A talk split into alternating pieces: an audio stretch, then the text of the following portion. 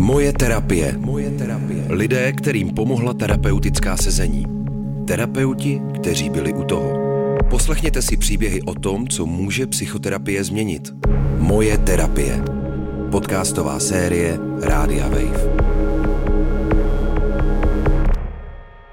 O tom, že i někdo, kdo má relativně bezproblémový rodinný i pracovní život, je zajištěný, má kariéru, přátelé a všechno, co potřebuje, se může ze dne na den zhroutit, zjistit, že trpí duševní poruchou a přehodnotit celý svůj dosavadní přístup k životu a k sobě, jste mohli poslouchat v páté epizodě podcastu Moje terapie. Já teď vítám ve studiu terapeutku Kateřinu Vajkrtovou, která v epizodě vystupuje. Dobrý den. Dobrý den. A proč jste se rozhodla do toho natáčení jít? Jak to pro vás a vaši klientku klientku zafungovalo? Bylo to pro ně nebo i pro vás v něčem přínosné převyprávět ten dosavadní vývoj na mikrofon? Mám pocit, že vždycky eh, v terapii je dobré po nějakém čase reflektovat ten proces. A že tohle byla eh, svým způsobem nějaká forma reflexe také, abychom si některé věci ošetřili, tak jsme vlastně tu reflexi začali dělat i v těch sezeních, což si myslím, že mm, tomu mm, porozumění nebo vysvětlení určitě mm, ze strany Jany eh, prospělo. To je za mě hodně důležitá věc v každé terapii, jak ten pacient nebo klient tomu vlastně rozumí sám. Někdy přijde na začátku, je úplně bezradný, zmatený, nemá třeba povědomí, on nemá načtené diagnózy, články a tak, ale většinou skoro každý má vevnitř nějakou svou vlastní teorii, jak se to stalo, proč se to stalo a myslím si, že je docela důležité po nějakém čase mm, se na to podívat, jestli se v tom něco posunulo, jestli to zůstává, nebo jestli tam došlo třeba k nějakým jako úplně novým vnitřním objevům, o kterých jsem třeba do té doby jako ten, kdo tu terapii užívá, nevěděl.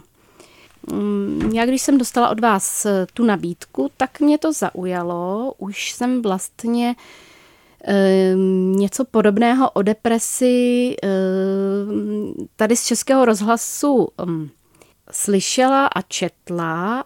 Pro mě to bylo zajímavé vlastně slyšet poměrně intimní příběh někoho jiného, kdo není můj pacient. Takže se mi to líbilo, ten formát, a řekla jsem si, že za mě by to zajímavé bylo.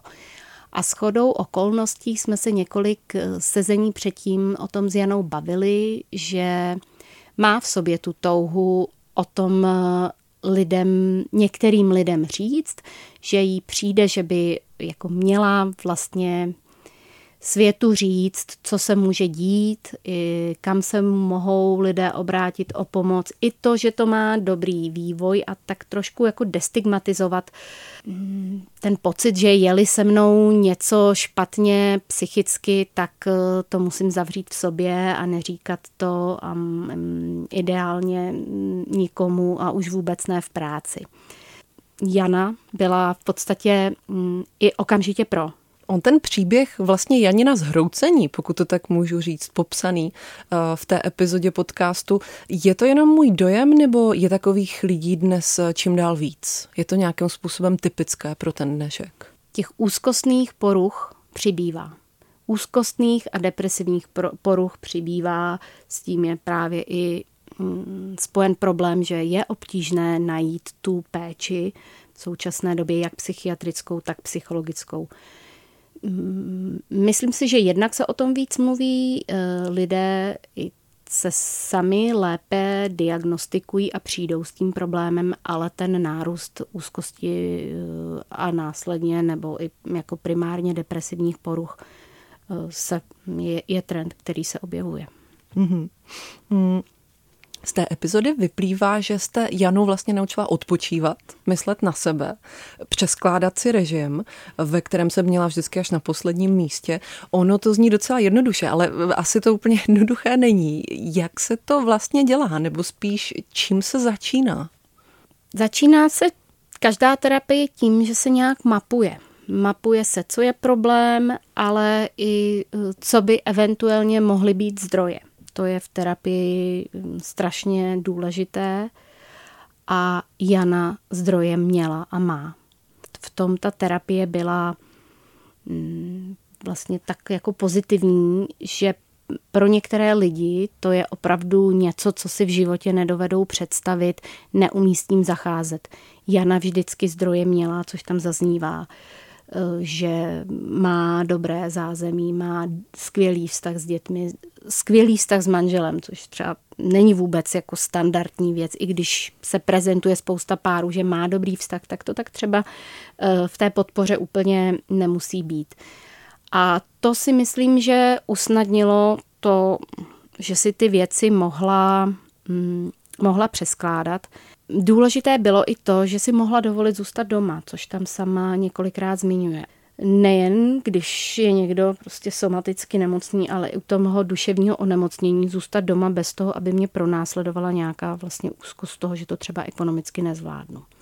A to jsou všecko věci, které si myslím, že ten úzdravný proces podpořili. Mapujeme zdroje, mapujeme, co ten člověk e, může, chce, rád by.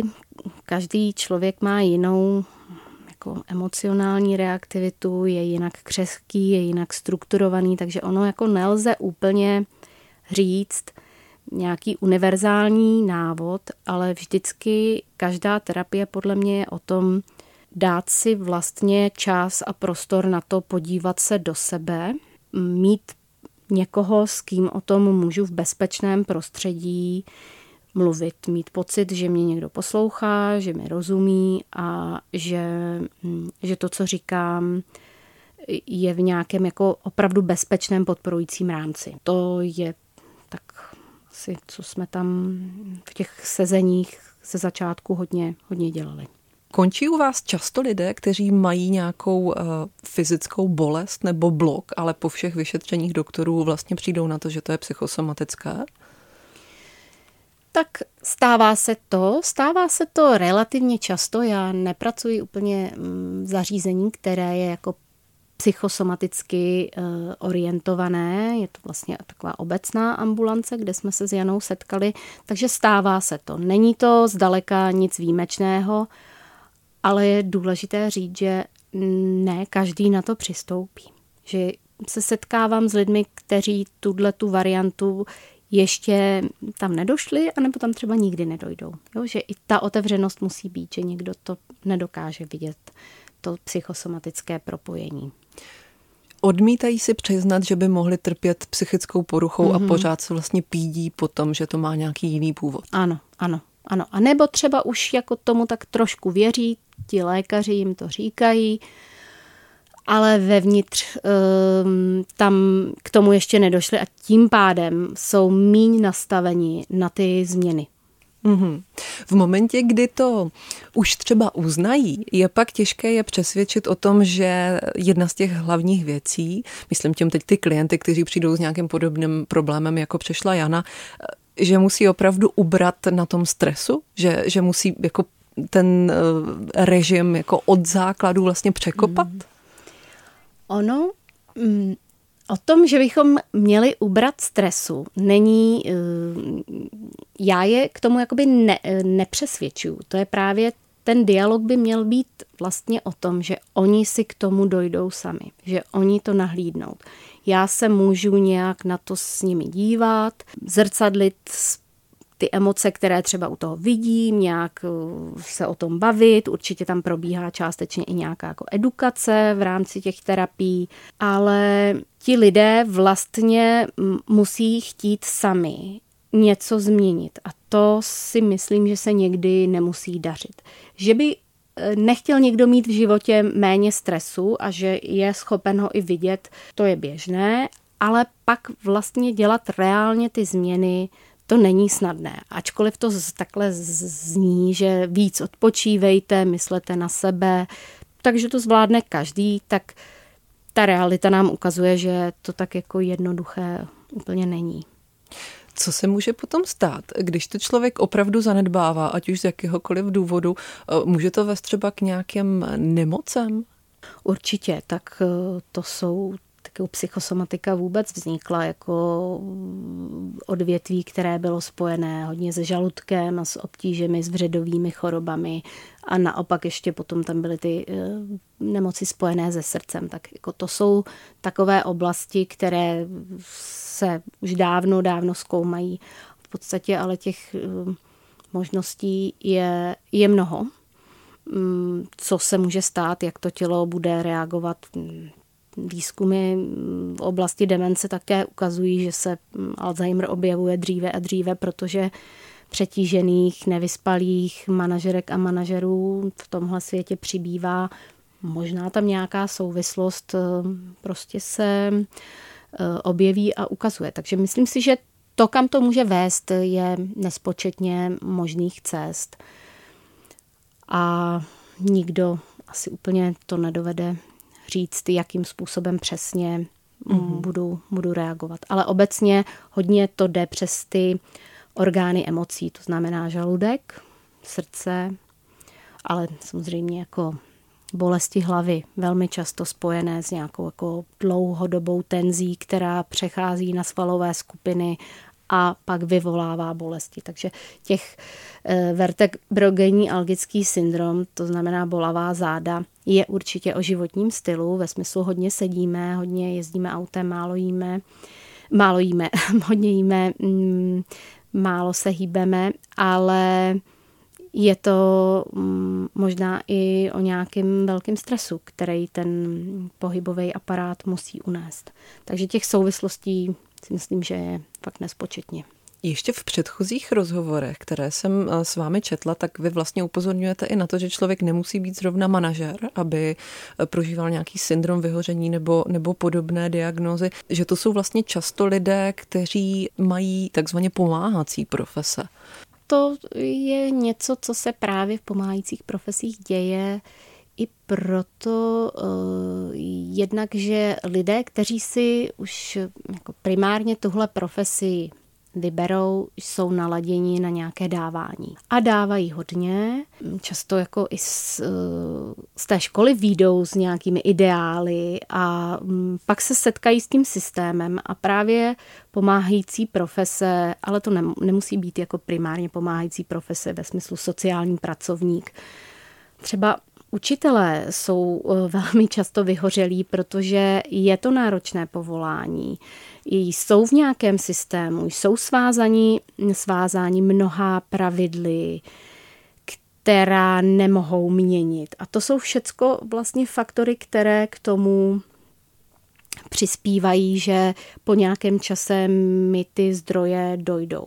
Tam je vždycky otázka na tom, kdo ty mm, lidi vede, jakým způsobem, jak se to ošetřuje, protože jsou nástroje, jak mm, zmírnit eh, to, aby člověk vyhořel dá se, když je tam třeba citlivá nějaká supervize v těch pomáhajících prostředích, na to toho člověka upozornit nebo s ním z pozice třeba nějakého vedoucího mluvit, jestli by to nechtěl jinak, jestli by třeba nepotřeboval změnit věci v tom svém pracovním nastavení, Mm, mít přímé péče třeba s klienty nebo nějaké opravdu zátěžové klienty třeba mm, předat a tak. Jo. Myslím si, že paní učitelka, co má mm, děti, které jsou náročné a má je pět let ve třídě a nemá podporující vedení, může být vyhořela v hmm. roce. Jo? Že to si myslím, že jako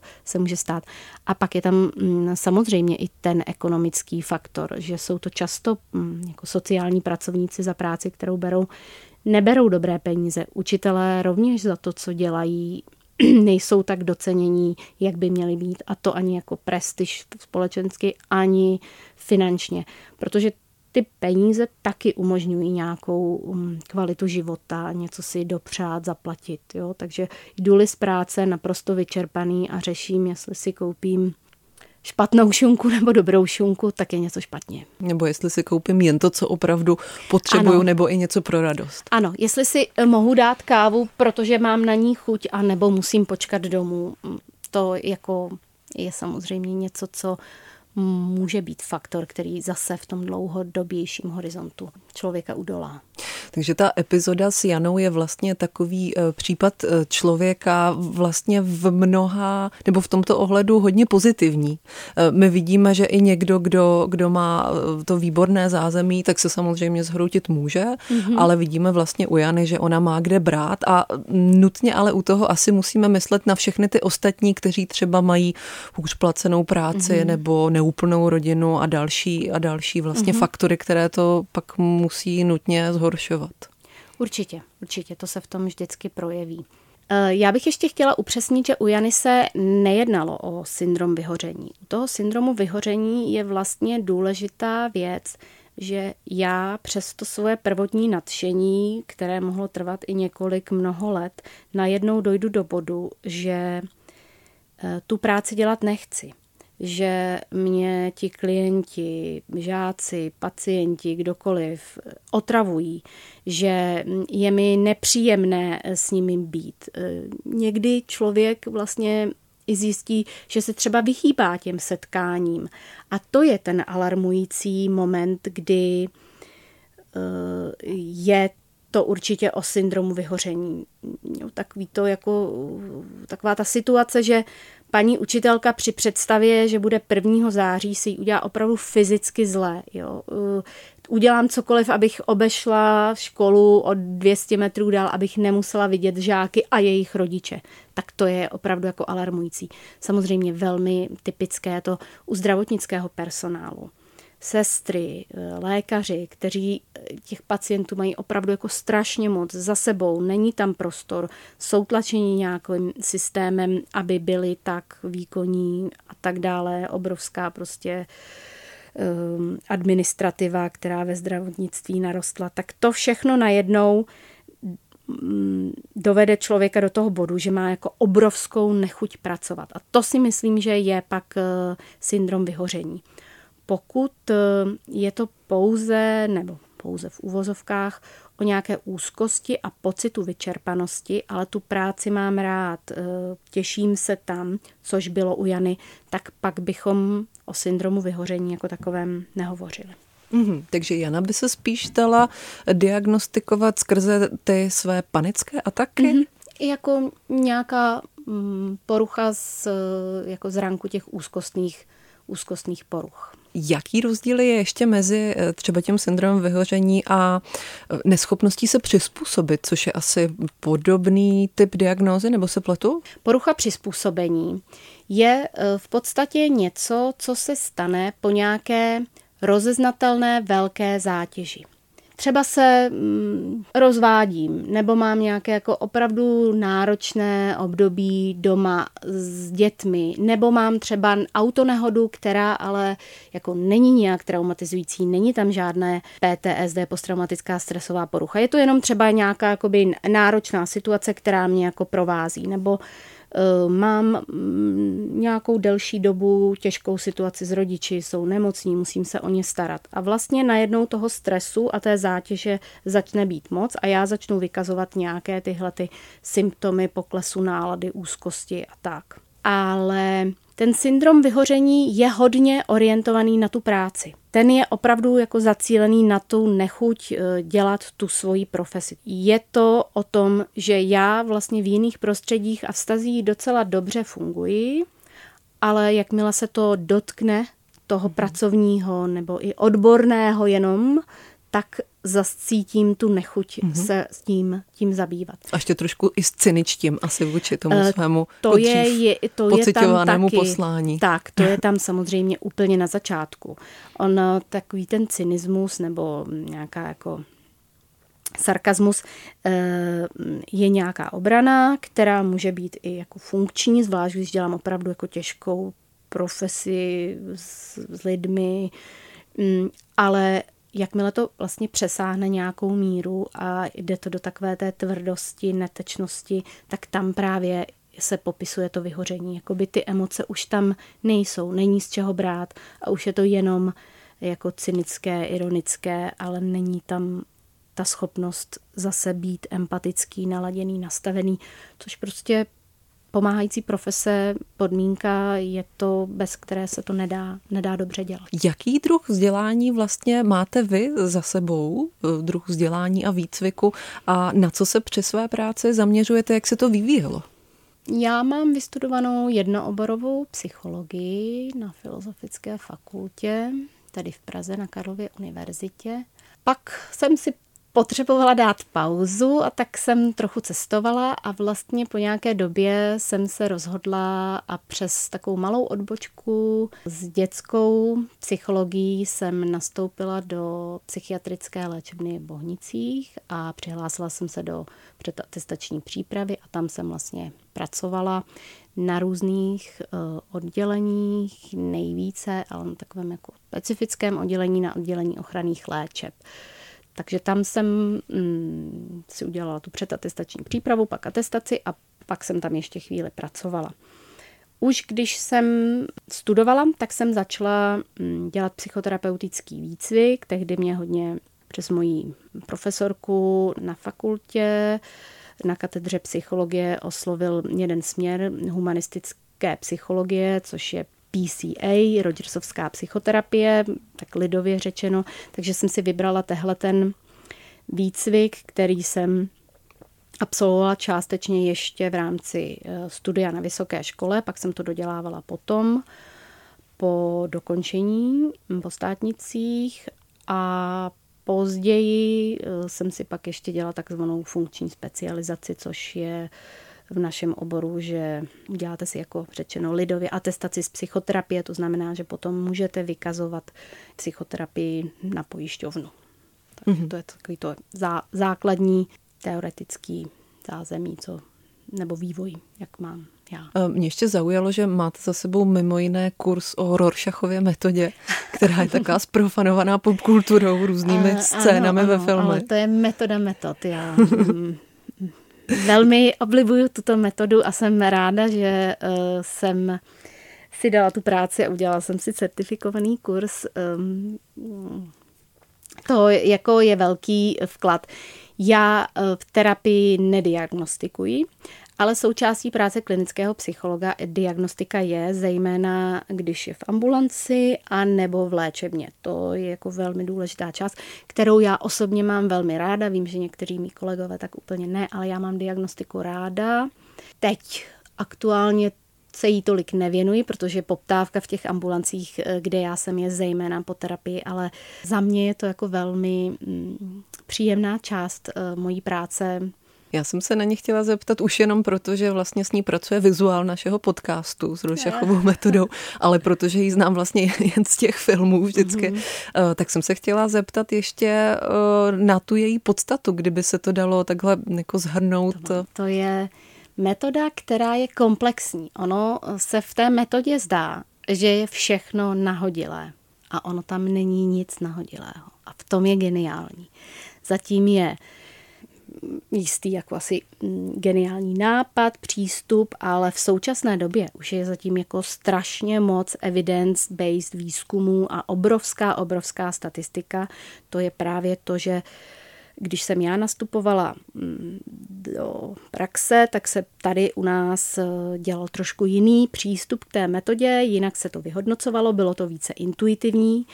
Pak se sem přinesl takzvaný Exnerovský přístup a Eh, ty věci nabraly jiný rámec, za mě velmi příjemný, protože mm, to nejsou dojmy, zatím je opravdu nějaká jako velká statistika, ty věci mají nějak mají výpovídací hodnotu z nějakého jasného důvodu. To se mi na ní taky líbí, že to není jenom mm, metoda testující kognitivní funkce, které jsou jako taky fajn, taky dobré, taky propracované, ale tahle metoda vám ukazuje mnohem víc. Tam se dozvíte něco o osobnosti, něco o kognici, o způsobu nějak emočního reagování, takže za mě je to opravdu královská metoda.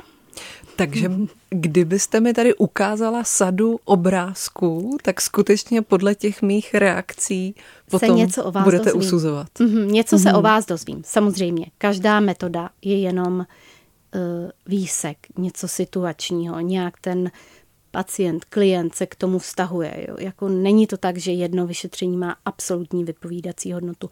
Není, ale zrovna tato metoda, jako je Rorschach, si myslím, že um, že v klinice má rozhodně svoje jako velmi, velmi platné místo. Já jsem jako její velký zastánce, musím říct, že si to um,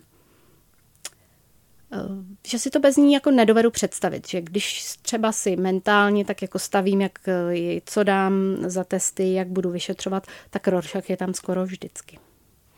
Ještě by mě na závěr eh, zajímalo, když jsme se tady bavili o těch eh, různých diagnózách eh, nebo poruchách, ať už to byly ty panické ataky, které se děly Janě, nebo syndrom vyhoření, nebo porucha přizpůsobení, mají asi všechno, všechny trošku něco společného.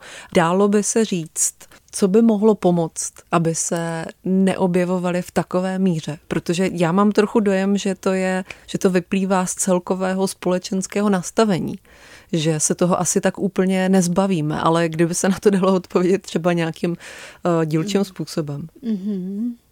Myslím si, že spousta um, úzkostí mezi jako do toho ranku vlastně patří to, s čím se potýká Jana, je o nějakém tlaku, o tom stresu a o tom, že si na sebe toho spoustu nakládáme, ale e, ta doba je hodně taková, těžko se nám z toho vystupuje, těžko se nepřizpůsobit jako té normě, která se na nás nějakým způsobem tlačí. Takže myslím si, že doporučení hodné je umět trávit čas sám se sebou a se svými blízkými. E, jako umět s nimi trávit hezký, mm, milý, mm, odpočinkový čas a pod tím se jako může skrývat cokoliv. Někdo jde na koncert, někdo jde do lesa, někdo jde běhat, někdo vaří, ale to jsou podle mě ty zdrojové a důležité momenty, které mohou působit preventivně. Eh, velký stresou jsou eh, prostě blízké vztahy, které samozřejmě také trpí tím, že lidé na sebe mají stále méně času a že ta komunikace není přímá a že je tam spousta prostoru pro, to, mm, pro ty misinterpretace.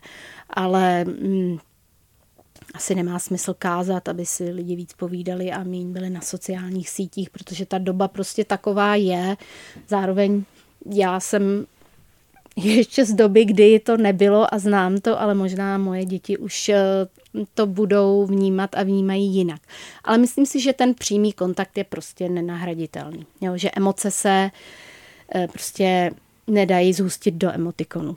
A mm, to je jako něco, co eh, je důležité si čas od času připomenout. Jo, nebýt nějak prostě rigidní, ale um, vědět, že tohle je důležité v tom životě pěstovat. Ono to totiž je prostě složitý. Uhum.